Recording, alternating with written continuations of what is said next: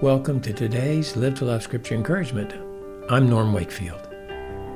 Mary Magdalene, chosen by God. John 20, verses 11 through 13.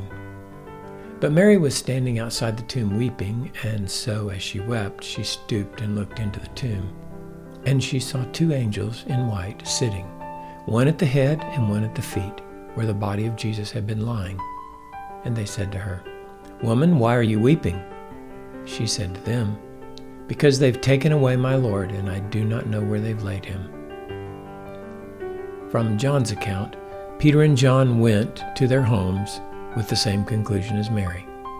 Mary was weeping because she thought someone had taken Jesus' body. However, her mistaken conclusion was necessary to have her in the place where God wanted her. Consider how Jesus had already loved Mary Magdalene she was demonized and delivered. Because she was forgiven much, she loved Jesus much.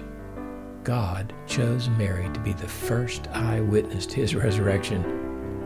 No offense intended, but I don't believe this was God's way of honoring women. I believe it was personal. In Christ, there is no partiality toward any natural class of people. Not only was this for Mary's highest good, but it was for the disciples' highest good and ours. Jesus lived to love whoever God put in his path that morning. He still does. He will do it again today, in you and in me.